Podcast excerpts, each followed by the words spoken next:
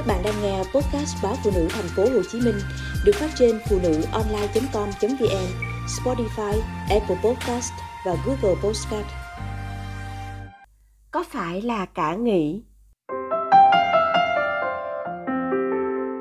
Tuổi 30, con trai chị vẫn ăn cơm mẹ nấu mà chẳng đóng góp được đồng nào. Chị cằn nhằn quá thì con hỏi, bây giờ mẹ muốn con làm gì? Cứ như không phải nó muốn cho cuộc đời nó, mà là bị mẹ ép uổng. Chị nuốt cục nghẹn ngang cổ, tự nhủ đây là đứa con mình sinh ra, mình mà không cố gắng thì còn ai có thể. Hội bà tám ì xèo, chị khó tính không phải lối. Thời buổi này, kết hôn với mẹ đơn thân là chuyện bình thường mà. Nếu có nói gì thì chỉ nên dành lời khen cho quyên, mẹ đơn thân suốt 10 năm một mình nuôi dạy con lớn khôn, học hành chăm chỉ, giỏi giang, ngoan hiền, lễ phép. Cũng trong 10 năm đó, cô nỗ lực làm việc kiếm tiền, trả góp mua một căn hộ chung cư. Điều đáng nói nhất là ở độ tuổi gái một con trong mòn con mắt, mà vài kẻ xấu tính cũng chỉ lầu bầu rằng, đồ đàn bà bị chồng bỏ mà bày đặt làm cao cô kiêu hãnh bước qua mọi ong bướm vo ve, chứ không để nỗi buồn kéo mình xuống hố thẳm. Của bồ bịch yêu đương, nhăn nhít cho vui.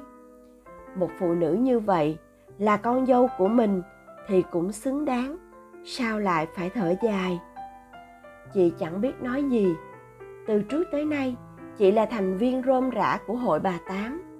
Tuy nhiên, chị chỉ kể về chồng và con gái là chính. Chuyện về đứa con trai thì chị hay lãng đi, nên chẳng ai hay biết, có khi còn khen. Phải chăng đàn ông chỉ cần không thuốc lá, rượu bia đã là đáng khen? Thời còn đi học, con trai ham chơi ì ạch lắm mới lấy được tấm bằng phổ thông. Chị an ủi mình bằng cách đổ thừa cho tuổi dậy thì. Vậy nhưng, đến lúc cần chọn nghề nghiệp cho tương lai, con trai chị vẫn cứ dậy thì học điện tử được 2 tháng, con chỉ bỏ ngang với lý lẽ, nghề sửa chữa điện thoại hợp thời hơn. Tập tành vặn ốc vít, tháo lắp linh kiện bo mạch này kia được mấy tuần. Con trai chị tuyên bố, mua bán điện thoại mau có tiền hơn cặm cụi sửa chữa.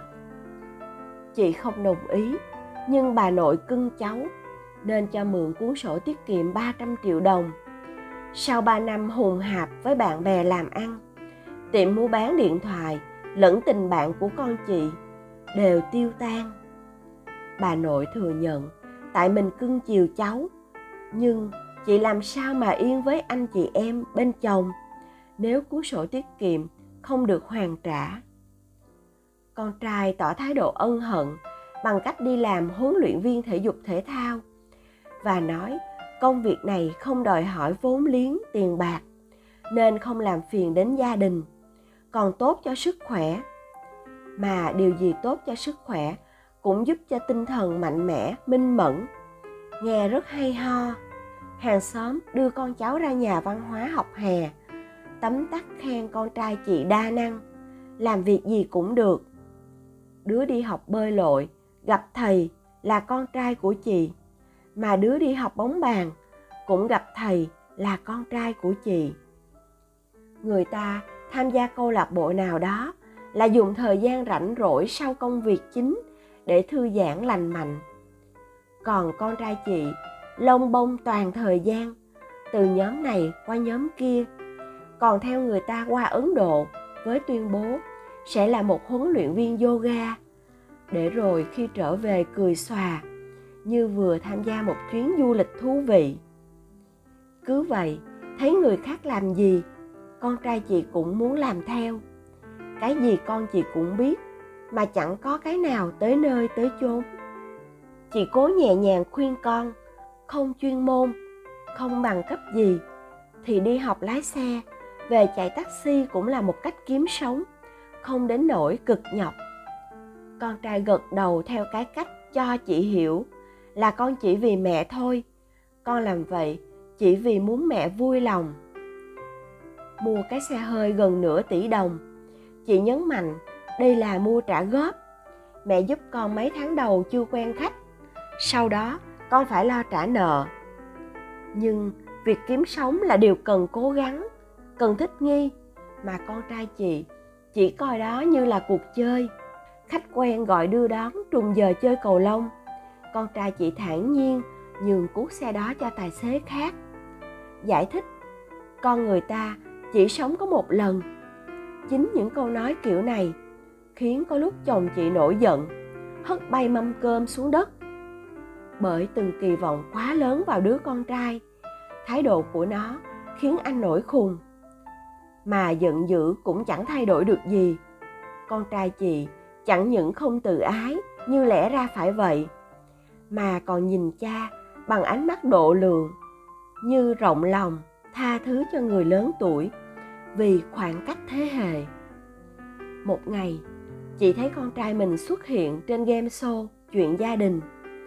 Người dẫn hỏi bạn nghĩ gì khi đến với chương trình này? Câu trả lời khiến chị lùng bùng cả hai tay tôi muốn những đứa con như tôi, may mắn được có cha mẹ yêu thương đủ đầy nhưng đừng vì vậy mà để mình bị lệ thuộc và đánh mất chính mình. Hãy sống cuộc đời của mình. Trong khi chị phải cắm đầu làm thêm ngoài giờ để có tiền trả góp cho cái xe, thì con trai chị lại bình thản nói lên quan điểm sống của nó một cách vô tư. Người như quyên làm sao có thể yêu một kẻ như vậy? Chị tự hỏi. Vì những lời có cánh trên tivi hay sao? Người như quyên đâu dễ tin. Sao mà con với quyên quen nhau? Chị hỏi. Con trai chị cười tự hào. Quyên tuyển tài xế đưa đón thằng nhóc đi học. Tuyển gắt gao lắm đó. À thì ra, con chị là người quyên tin cậy giao phó đứa con yêu quý của mình.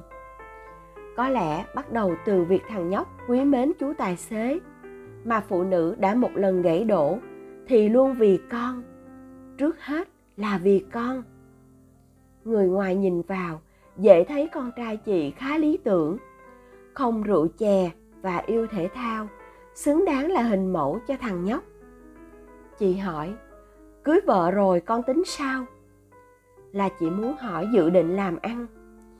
Chị đợi nghe con trai nói rằng, con ân hận, vì bấy lâu nay vô tâm nên bây giờ chẳng có gì trong tay. Rồi con sẽ nhờ mẹ giúp chút vốn để góp với quyên, bắt đầu chương mới của cuộc đời một cách có trách nhiệm. Vậy mà con trai chị chỉ nhún vai nói, quyên không làm dâu đâu, con sẽ về ở bên đó. Chị vô cùng thất vọng trước câu trả lời hời hợt. Làm chồng, làm cha, hoàn toàn khác với làm tài xế đưa đó một thằng nhóc đi học vậy mà con chị chỉ xách cái thân tới ở nhà người ta là xong sao?